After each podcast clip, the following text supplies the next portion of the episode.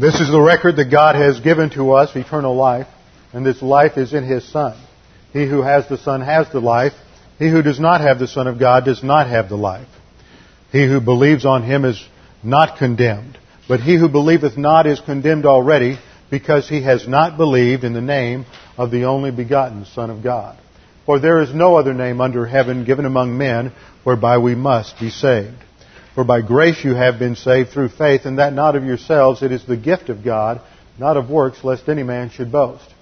It's not by works of righteousness which we have done, but according to His mercy He saves us, by the washing of regeneration and renewal of the Holy Spirit. For I am persuaded that neither death, nor life, nor angels, nor principalities, nor powers, nor things present, nor things to come, nor height, nor depth, nor any other created thing is able to separate us from the love of God which is in Christ Jesus our Lord. For of him and through him and to him are all things, to whom be the glory forever and ever. Amen. Let's open our study of God's Word this morning with a word of prayer. Father, we thank you that we have your Word to guide and direct us, that we know that it is infallible and inerrant, and that it is totally sufficient for everything that we face in life. Father, now as we study your Word under the teaching ministry of God the Holy Spirit, we pray that we would be responsive to what we learn, and that we would be obedient to the challenge of your word in our souls. We pray this in Jesus' name. Amen. Open your Bibles with me to John chapter 19. John chapter 19, and we continue our study of the crucifixion of our Lord Jesus Christ. As I said last time, I am trying not merely to cover what John says, but to try to give you a full sense of what took place during these last uh, two days of Christ before he died on the cross. We have spent quite a bit of time studying the trials of our Lord, the six trials in John chapter 18 and the first part of chapter 19, and then we came to the crucifixion. And we have looked at the aspect of crucifixion. We have studied the physical torture that the Lord went through. Then we stopped and we looked at the doctrine of the physical sufferings of Christ, that they played an important and significant role in the crucifixion of Christ and in the overall plan of salvation. However, I also made a distinction between the judicial penalty of sin, which was uh, related to the uh, spiritual death of Adam and Eve when they disobeyed God in the garden. We saw that spiritual death was the judicial penalty of sin, in Genesis 2:17, and that physical death, physical all physical suffering, the curse on the physical universe was all the consequence of sin. In fact, physical death is not announced until the end of the curse section in Genesis 3:14 and following when God announces that from dust they came and to dust they will return. So Jesus' physical suffering is important because it demonstrated his victory over the physical consequences of sin in all categories, and it also demonstrated for us that on the basis of the indwelling eh, of the Holy Spirit and the filling of the Holy Spirit, which was the basis of our Lord's strength and what sustained him on the cross in the midst of all of that incredible suffering, that there would be no category of suffering, no category of torment or torture or physical trauma or any other problem in this life that we could not surmount on the basis of the same spiritual power that sustained our Lord Jesus Christ on the cross. Then last time we looked at the uh, abuse that our Lord took on the cross.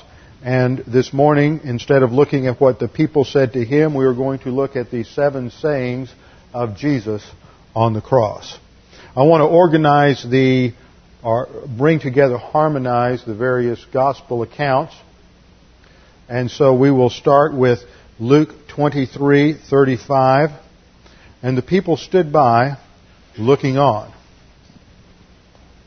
And then Mark tells us that those passing by were hurling abuse at him, wagging their heads and saying, Ha, you who are going to destroy the temple and rebuild it in three days, save yourself and come down from the cross. Now, prior to this, Jesus utters his first statement on the cross. As soon as they put him up on the cross, he says, a prayer. Luke 23, 33, and 34 says it this way. When they came to the place called the skull, that is Golgotha, there they crucified him and the criminals, one on the right and the other on the left. And we saw that this is uh, emphasized in, in uh, the Hebrew interpretation that whenever there were three things, that which had more significance was in the middle. So this is a fulfillment of Old Testament type. There they crucified him, the criminals, one on the right and the other on the left. But Jesus was saying, Father, forgive them, for they do not know what they are doing. Now, as I thought about this this week, I asked a question. Why is it that the initial statement that comes out of Jesus' lips on the cross is a prayer? Not only is it a prayer, it is a prayer for forgiveness. Question that many people think of at this time is that, well, Jesus is just being very benevolent, and despite the fact that they are uh, abusing him and they have they are crucifying him, he is offering salvation to everyone. In fact, everyone is going to be saved, and some people say this means that there is universal salvation. That is not what is going on in this particular passage. It's much more profound than that. First thing we see here that I want you to notice is Jesus' condition. Remember, he is he has been beaten. He has been flogged to within literally an inch of his life. The standard Roman flogging would strip away all the skin of the back. It would expose the major arteries and even the internal organs. In many cases, the victim would die prior to ever reaching the cross.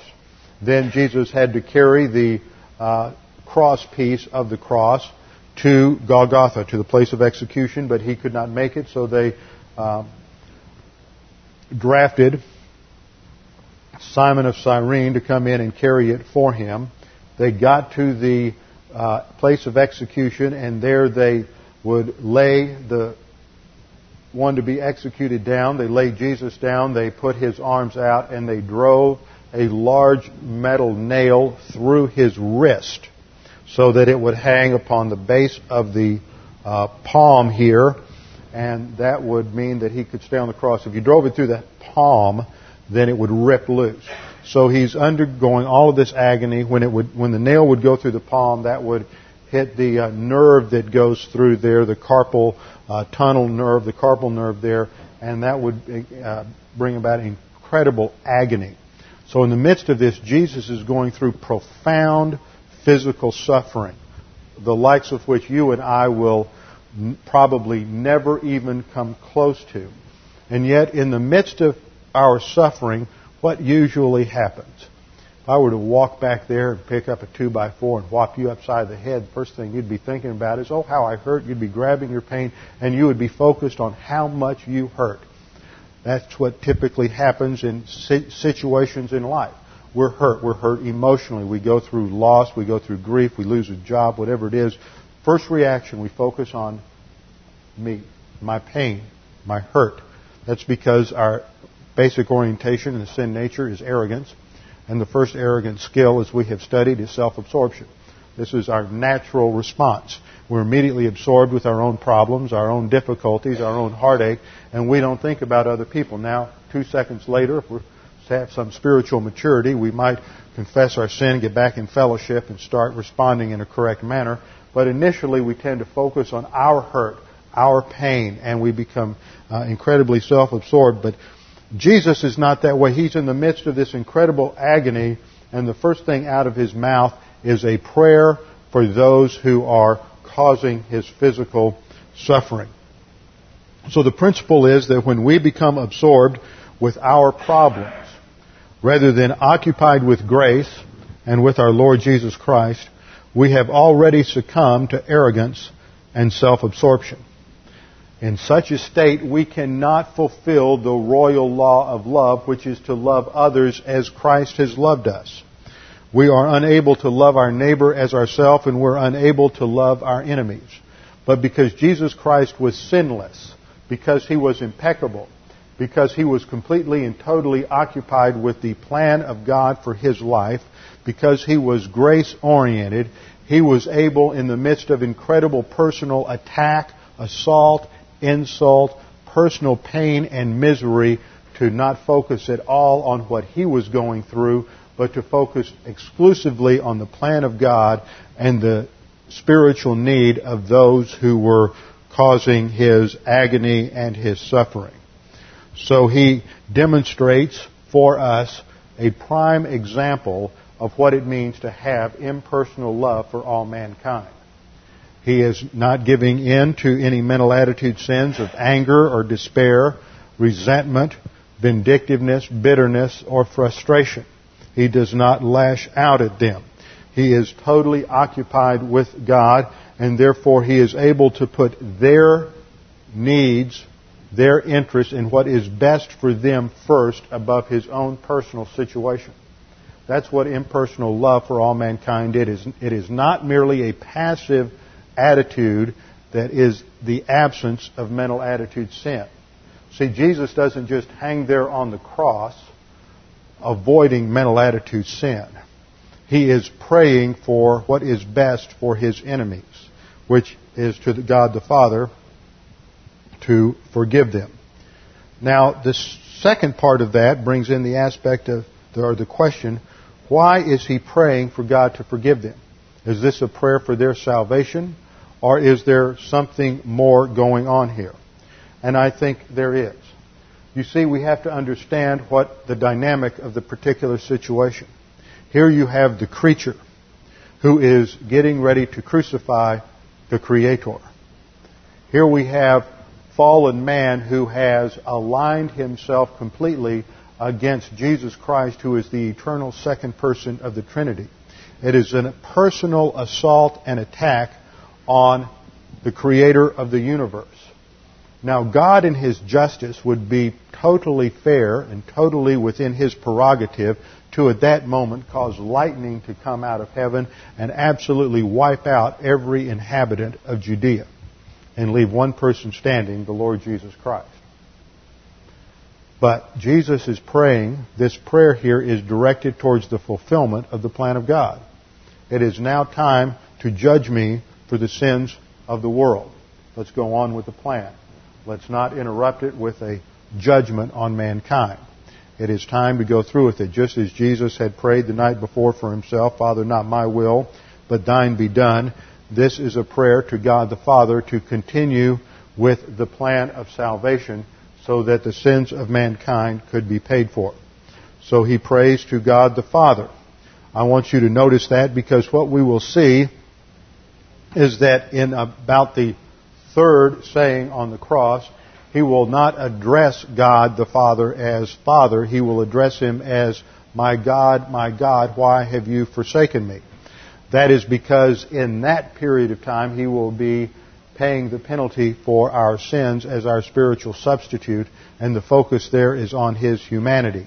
And then, before it is all over with, before he finally dies physically, he says what? Father, I commit my spirit into your hands. Once again, he returns to calling God the Father, God the Father, and that intimacy of relationship is restored. So that emphasizes for us that something dramatic and something so profound takes place between 12 noon and 3 p.m. that we cannot fathom it. How can the eternal second person of the Trinity, who is eternally one with the Father, Jesus said, I and the Father are one. How can he be separated from the Father? And that is the result, as we will see, of judicial imputation. So Jesus Christ begins by focusing through a prayer everyone's attention on the import of what is taking place. This is the provision of the foundation for the forgiveness of the sins of mankind. And he is praying that God will continue to work out, and carry out that plan. Now we have seen that at this point the physical abuse continues.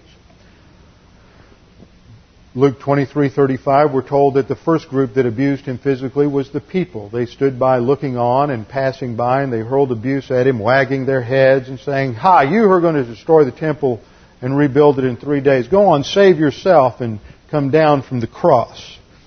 And we saw that there is a second group there, not just the people, but also the religious leaders. Matthew 27, 41 and 42 states in the same way the chief priests also, along with the scribes and elders, were mocking him. That's they're blaspheming him, blasphemeo in the Greek, and saying he saved others, he cannot save himself. And I studied, went through this last week and showed that, that see, they recognized that Jesus delivered others. They knew that he restored the sight to the blind and he healed the lepers and he cast out demons and that they, they were honest with all of the empirical data and they accepted it as valid, yet they still rejected his claim to be Messiah. And I encouraged you that at times when you are witnessing to people, there will be moments when they are challenging your faith. How can we know that's true? How do you know Jesus even lived? How do you know he died on the cross? How do you know he was who he claimed to be? And we are tempted to think, gosh, if I, if I just had the right evidence or had, had, was smarter and had the right argument and could somehow just say the right thing, that that would just, just make it so clear to that person that they would, they would immediately accept Christ. And I pointed out that that's a fallacy that slips into our thinking from human viewpoint because it implies that the basic problem is, is, is reason. The basic problem is a lack of evidence, and somehow if I could just say it rationally enough, logically enough, present the best rational, logical argument, or present the right evidence that it'll convince them. Jesus presented all the evidence, and the Pharisees saw it, and they, they rejected it because it's an issue of volition. It is a spiritual issue. It's not a mental issue. It's not an issue of thinking. It's not an issue of, of empirical data. That, that all of the evidence in the world presented by the perfect second person of the Trinity who was in the presence of the Pharisees, the Sadducees, and all the religious leaders presented a perfect case for who he was and the gospel, and yet it was still rejected. So if the perfect per- second person of the Trinity presented a case that was rejected by negative volition, we can certainly expect that there will be many times when we will present a case for salvation and it will be rejected as well. It's not a rejection of us, it is a rejection of the truth because of the negative volition of the uh, individual. So we saw from this that, that they, the religious leaders as well keep saying, Jesus, if you're going to really, if you're really who you say you are, demonstrate it. They're, they're, they're putting out a false scale of values for truth. They've already rejected who he is, and they're just using this to mock him. And then a third group was the soldiers uh, or the religious leaders would go on to say, Mark 15:32a, "Let this Christ, the King of Israel," of course they said that with sarcasm, "now come down from the cross, so that we may see and believe." In other words, do one more thing. It was always one more thing. For the person who is negative, there's never enough evidence. For the person who is positive, uh, there is more than sufficient evidence. Matthew 27:43 was another taunt. He trusts in God. Let him deliver him now if he takes pleasure in him, for he said, I am the Son of God. And then we saw that the third group of mockers at the cross were the soldiers. Luke 23:36 the soldiers also mocked him coming up to him offering him sour, sour wine and saying if you are the king of the Jews save yourself. You see throughout all of these groups it's the same kind of reasoning. You know rebellious man sets up an autonomous, independent criterion for truth, and then he demands that God meets his criterion for truth. See, that's arrogance. Man says, God's evidence is not enough. It has to be, meet my distorted value system. And it's just a way of suppressing the truth in unrighteousness, Romans 1, 18 through 20. So the soldiers came up mocking him, offering him sour wine, which was mixed with myrrh, which was used as sort of an anesthetic to help deaden the pain. But Jesus refused that because that he wanted to have full consciousness so that he could focus on the task between 12 noon and 3 p.m. of identifying with all of the sins of human history. He had to think of every individual in human history, and he had to think of every single sin committed in human history during that time that it was poured out upon him. And then in Matthew 27:44, we're told that the fourth group were the robbers, the thieves who were uh, crucified alongside of him. The robbers also, who had been crucified with him, were casting the same insult at him. So at the beginning, both of the thieves are ridiculing Jesus and insulting him. And then something takes place in the midst of this. One of the thieves begins to focus on Jesus and say, wait a minute, he's not responding like everybody else. Maybe there is something different here. And this introduces the second saying of Christ on the cross. Luke 23:39. And one of the criminals who were who were hanging there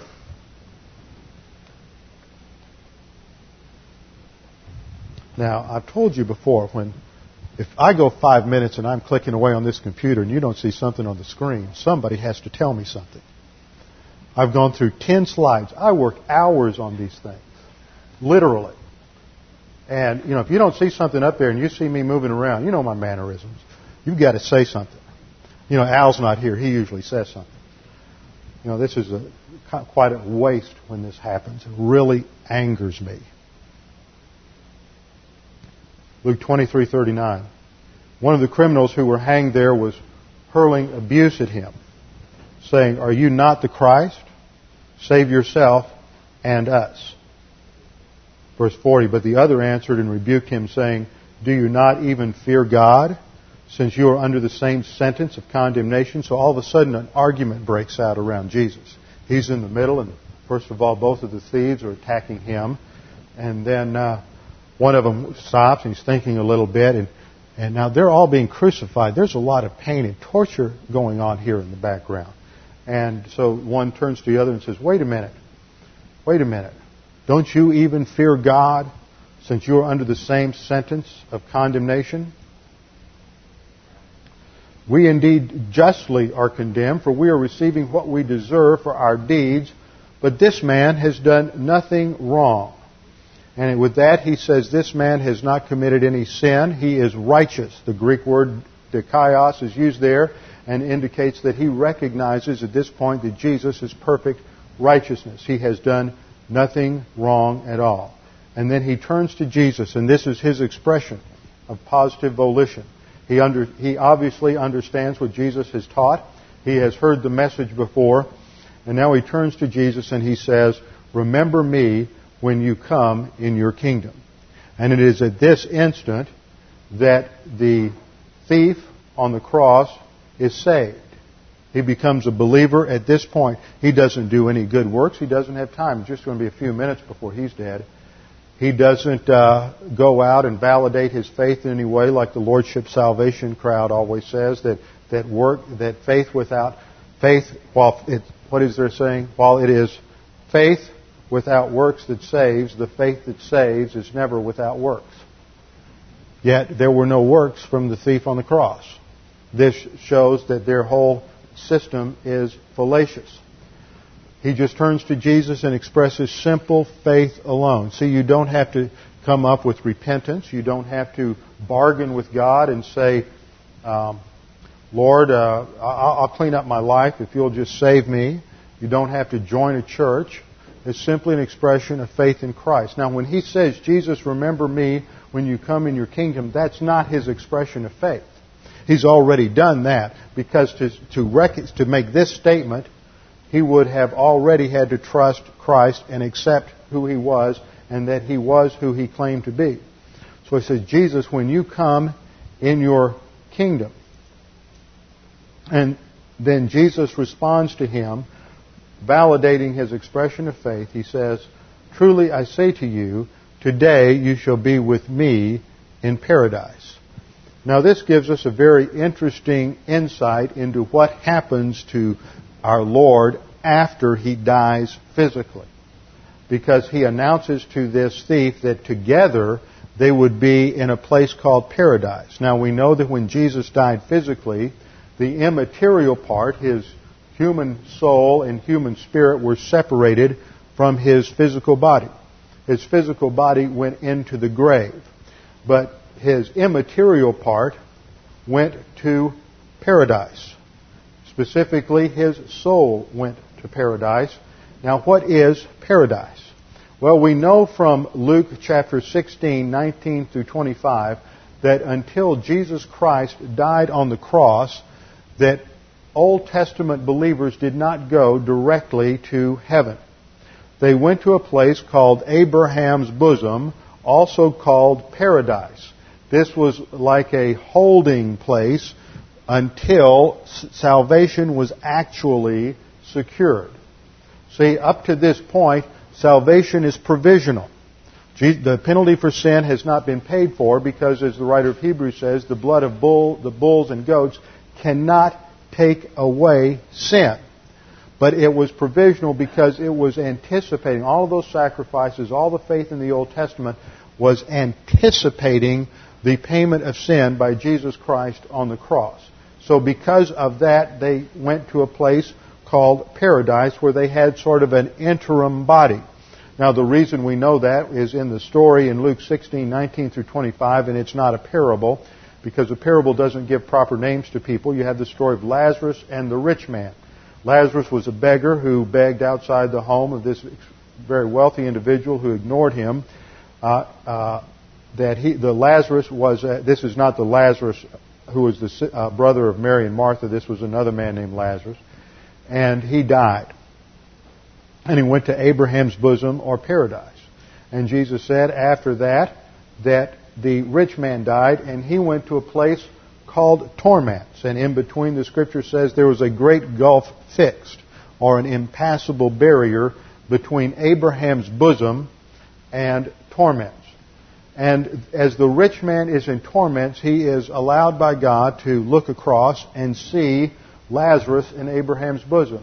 And he said to him, take your finger and dip it in the cool water and put it on my tongue. Now, he couldn't say that if there weren't some sort of interim body where Lazarus had a finger and he had a tongue. So that indi- it also indicates that he is burning, that there is incredible heat there. So all of that indicates that there is an interim body between our physical death and our resurrection body. There's a torments is has a, there's another compartment on that side called Tartarus.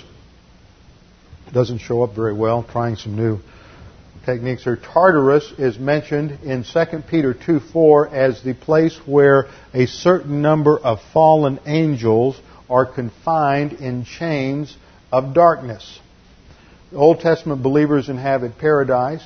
Unbelievers from all dispensations go to torments and Tartarus is for the demons, that is, the fallen angels of Genesis 6, the ones who did not keep their first estate, the ones who uh, they were called the sons of God, who came and took the daughters of men, uh, daughters of men for their wives and tried to destroy the genetic purity of the human race. That these were confined until the tribulation in chains of darkness in Tartarus. 2 Peter 2 4 says, For if God did not spare angels when they sinned, but cast them into hell, that is Hades, and committed them to pits of darkness, uh, literally chains of darkness in the Greek, reserved for judgment. So this is not talking about the demons that are still active on the earth. There are two categories of fallen angels, and that is those that are incarcerated in Tartarus and those that are still active, and those are the demons of today. So we have two, two sections of Sheol or Hades, Abraham's bosom, and then a place of torments for unbelievers and Tartarus for the demons who are in chains of darkness. And at the cross, the third, uh, Abraham's bosom or paradise was taken after the cross to heaven. According to 2 Corinthians 12, 1 through 4, paradise was taken to heaven. So when Jesus died on the cross, after he had paid the penalty for sin, he went to uh, Hades. That's why it says that in the uh, Nicene Creed that he descended into Hades. It doesn't mean that he endured any punishment down there. It is not this idea of the born again Jesus movement, which is part of the health and wealth gospel that is her- heresy being taught on uh, in many television evangelists and uh, Christian programs today that's just absurd, which reduces Jesus to really a not, it's just a modern version of an ancient Gnostic gospel. But Jesus goes down to announce to the believers that salvation has been secured and the way is now open for you to go to heaven and he takes paradise to heaven. He then announces to the unbelievers from the Old Testament that their judgment is secured, and he announces to the demons that their judgment is secured. So it is a victorious proclamation that he makes to those in uh, Hades, and from that point on, there is no more Abraham's bosom in Hades. There is simply torments and Tartarus. Now, after the conclusion of that, where he announces to the thief that he will indeed be in paradise with him that day, Luke tells us that it was about the sixth hour. And then we have the third saying of Jesus between the, about that time, therefore the soldiers did these things.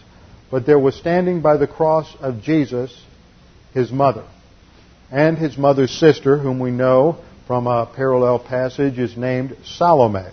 Salome's husband is uh, the Zebedee, the father of John and James, called the sons of thunder. So that tells us that John and James are first cousins of Jesus on his mother's side. Also, we know that she had a, uh, another cousin, Elizabeth, who gave birth to John the Baptist. It is a family affair. I just I didn't know, know if you ever noticed that before, but many of the disciples were also related in some way to Jesus. Not all of them, but several of them were. And so that made it a somewhat intimate little family affair. But Jesus demonstrates here that even in the midst of all of his pain, he is fulfilling his responsibility towards his mother. Verse 26, when Jesus therefore saw his mother and the disciple whom he loved, which is how the uh, Apostle John refers to himself, uh, standing nearby, he said to his mother, woman.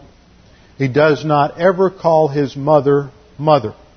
See, in his omniscience, he knew that people would screw that up in the church age and want to worship Mary, and that there was a great debate in the early part of the church over whether to call Mary the mother of God, Theotokos, or the mother of Christ, uh, Christotokos. And there was an enormous debate over that because they failed to understand that she is not the mother of God or the mother of Christ. She is the mother of the humanity of Jesus Christ. She is the vehicle through whom he was incarnate as true humanity. So he just refers to her as woman, that there, to try to uh, cut off and show that there's no need for a mother cult in Christianity as there is in almost every other pagan religion. That goes all the way back to ancient Babylon, where you have the worship of, of uh, uh, the uh, various god, goddesses who would give birth to a son, and then the son would disappear for half the year during the uh, fall, over the winter period, and then that son would come back to life in the spring. The Tammuz cult was part of that. Very ancient attempt by Satan to try to counterfeit uh, the gospel. So Jesus just refers to her as woman and he is cognizant of his responsibility as a son to honor his father and mother. Joseph is dead by this time, so someone needs to take care of Mary in her old age. So he gives her to John to take care of, and church traditions suggest that, that Mary lived in John's house for many, many years. John lived to be about 90, and uh, after the destruction of Jerusalem, he went to Ephesus as a pastor and the tradition is that Mary went there with him as a quite elderly woman by that time, and that she died and is buried in Ephesus.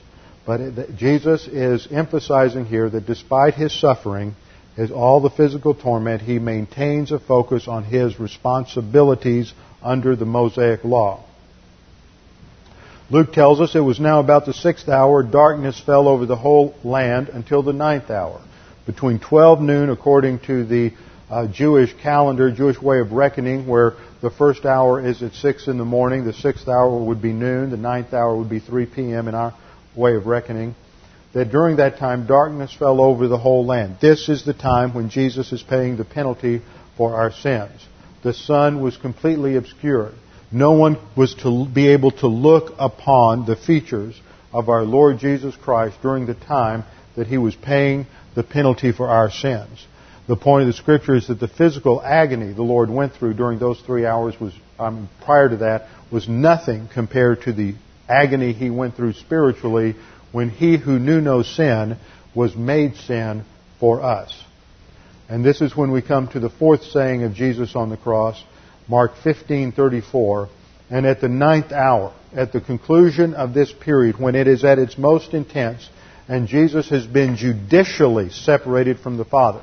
See, earlier I said this is the difficult thing for us to understand. How is it that the eternal second person of the Trinity, the one who is one with God, how can he be separated from the Father? It is a judicial separation, not a separation of essence or a separation of being. But it is a judicial separation during that time because the perfect righteousness of God could no longer have fellowship with Jesus Christ because he was being made sin. At the ninth hour, Jesus cried out with a loud voice, and this is a quotation from Psalm 22:1, Eloi, Eloi, lama sabachthani. This is the uh, Aramaic rendering of Psalm 22:1, and it is translated, "My God, my God, why have you forsaken me?" Now, the interesting thing is that the word "you" here in this phrase, why have you forsaken me, is in the original Hebrew of second, uh, I mean of Psalm 22, is a second person masculine singular, which means that he is only speaking to God the Father. He is not speaking to God the Father and God the Holy Spirit. God the Holy Spirit still indwells him and fills him and sustains him on the cross during all of his agony. But it is God the Father who is the supreme judge of all creation, who is judicially separated from him at this point, and, and there is this separation, and how that works and how that functions as Jesus Christ in his humanity carries the sin of the world is beyond our understanding. Remember, it is Jesus in his humanity that bears our sin because only a man could pay the penalty for sin but it is paid for through spiritual death, which is judicial separation from God. It is not Jesus' physical death that saves us. It is not the physical blood of Christ, and we'll look at that in a couple of weeks. It is not the physical blood of Christ, the hemoglobin, the plasma, the red and white corpuscles. That does not save us. It is His spiritual separation from God the Father that pays the penalty for our sin. And this is what takes place between 12 noon and 3 p.m. Matthew records this way about the ninth hour, Jesus cried out with a loud voice, Eli, Eli, lama sabachthani, that is, My God, my God, why have you forsaken me? And some of those who were standing there, when they heard it, began saying, This man is calling for Elijah. See, they did not know their Old Testament. They did not understand the allusion to Psalm 22. They thought, He's not calling out for God, he's calling for Elijah. And at that time, at the end of those three hours, the Roman soldiers decide to offer him something because he said that he thirsted. A jar full of sour wine was standing there. So they put a sponge full of sour wine upon a branch of hyssop, brought it up to his mouth. But the rest of them were saying, Let us see whether Elijah will come down and come and take him down. And this is the um, last, or the fifth saying of Jesus. After this, that is, after the three hours when he paid the penalty for our sins on the cross, Jesus, and then we have an anarthrous uh, present participle of ginosko. And an anarthrous participle is adverbial, and this would be an adverbial participle of cause.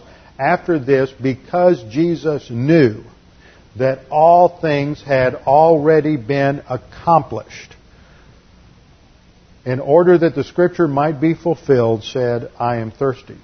Now the important thing to notice here is this word translated, things had, all things had already been accomplished, is the Greek word tetelestai, which is the aorist active infinitive of uh, teleao, which means to bring to completion. It means paid in full. If you went to a restaurant in Greece at that time, after you paid the bill, they would write tetelestai on the bottom of the bill paid in full. Nothing more can be done. So before Jesus dies physically, before he even comes to the statement of it is finished, the scripture makes it clear in John 19:28 that Jesus knew that because it was completed already, he said, I thirst in order to fulfill Old Testament prophecy. So this shows us that in the chronology of the cross, that at 3 p.m., when Jesus asked, said, I am thirsty, he knew that he had already finished paying the penalty for sin. It was accomplished. It was not his physical death, therefore, that accomplished it. It was accomplished before he died physically. And Luke adds at that point, and the veil of the temple was torn in two.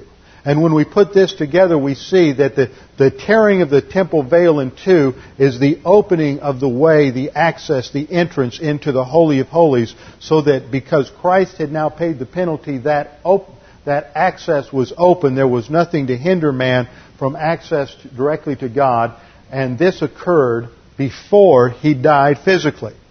The veil of the temple was torn in two. So it is not, therefore, the physical death of Christ on the cross that pays the penalty for our sins, but his spiritual death on the cross. The purpose for the physical suffering and physical death, as I pointed out earlier, was different from the paying of the judicial penalty for our sins.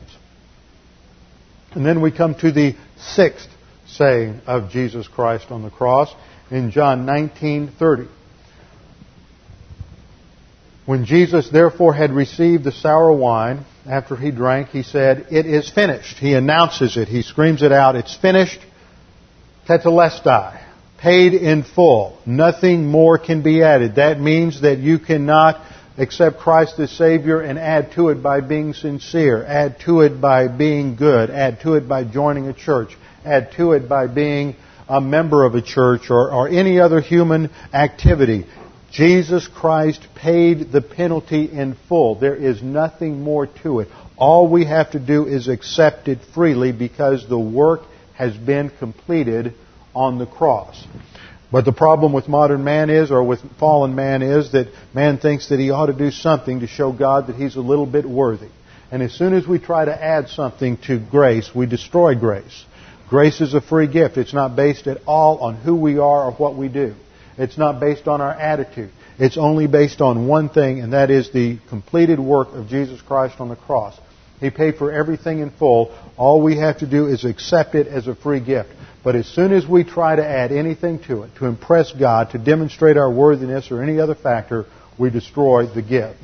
Jesus Christ announced it is finished, and then he bowed his head, and John says he gave up his spirit. He voluntarily departed his physical body. He did not die simply as a result of the crucifixion. In fact, normally someone who was crucified would last two or three days, and when the Roman soldiers were to come to break his legs, they didn't because he was already dead, and they were astounded that, they, that he had died already. So it shows that once he completed the penalty for sin, there was no longer any reason for the suffering to continue, so he gave up his spirit, pneuma, his human Spirit. And then we have the seventh saying of Christ on the cross Jesus crying out with a loud voice, this is his final statement Father, into your hands I commit my spirit. So his physical body goes to the grave. His soul goes to uh, Hades where he announces victory over sin and takes, as Paul writes in Ephesians, sets the captive free and the paradise is taken to heaven and he announces judgment on the fallen angels and on unbelievers who are in uh, torments and in tar- Tartarus. And then his human spirit goes to be with God the Father, seated at the right hand, or, or goes to heaven temporarily until they are all three united at the resurrection. The physical body, the human spirit, and human soul are reunited together at the um, resurrection three days later. So once he prayed, Father, notice he goes back to the intimate term, Father, into your hands I commit my spirit. At this point, he breathes his last and he dies physically. And then it is at that point that his that the guards discover that he has indeed died and they do not break his legs and he that fulfills prophecy that he would not have any bone broken, according to Isaiah 53. So there are about 15 Old Testament prophecies that are all fulfilled specifically by Jesus Christ during this time period from 9 in the morning till 3 in the afternoon. And the chances of that happening are, are much greater than you're ever winning any lottery. It's almost impossible mathematically for uh, 20 of those prophecies related to Christ to have been fulfilled, and we know from Scripture that over 200 Old Testament prophecies were literally fulfilled by Jesus Christ during the incarnation. And it is mathematically impossible for anyone for that to ever happen in human history by chance. It must happen solely and exclusively by God's design. Now what we have seen from this study so far is that it is Jesus Christ who pays the penalty for our sin. It is not up to us. It is not up to what we do. It's not up to our attitude or any other human factor. It is totally up to Jesus Christ who pays the penalty in full. So the issue for you then is what are you going to do about Jesus Christ? The issue is not praying any set prayer in order to get into heaven. Jesus, scripture doesn't say pray to God and you will be saved. It isn't a matter of inviting Jesus into your heart. That's a distortion of Romans 3, 20 and 21, where uh, Jesus is talking to the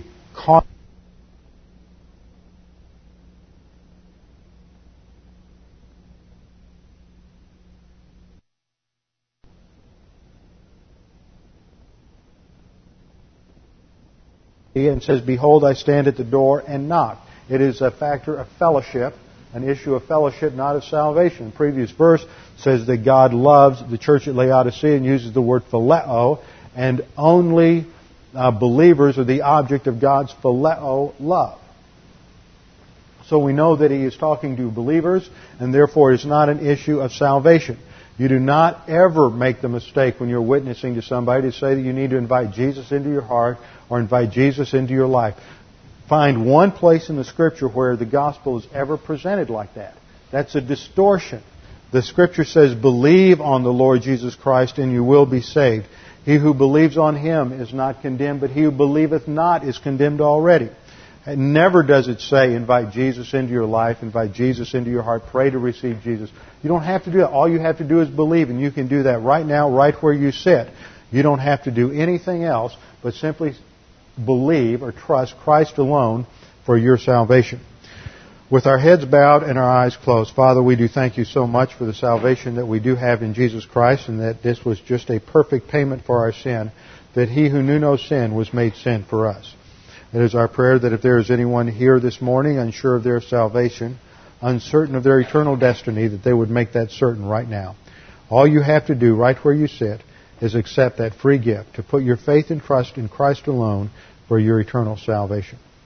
For the rest of us, Father, we need to be reminded of the, the greatness and the magnificence of our salvation, of everything that Christ did for us, because that is our motivation. It stimulates us on the basis of your grace to respond in gratitude and realize that, that with such a great salvation we must push on to spiritual maturity, for that is why we were saved, that we might glorify you in the angelic conflict, and that we might praise you with our lives as a physical offering to you for what you have done for us. That does not bring to us any merit. It is simply an expression of our gratitude for all that you have done for us in grace. We pray this now in the name of our Lord and Savior Jesus Christ. Amen.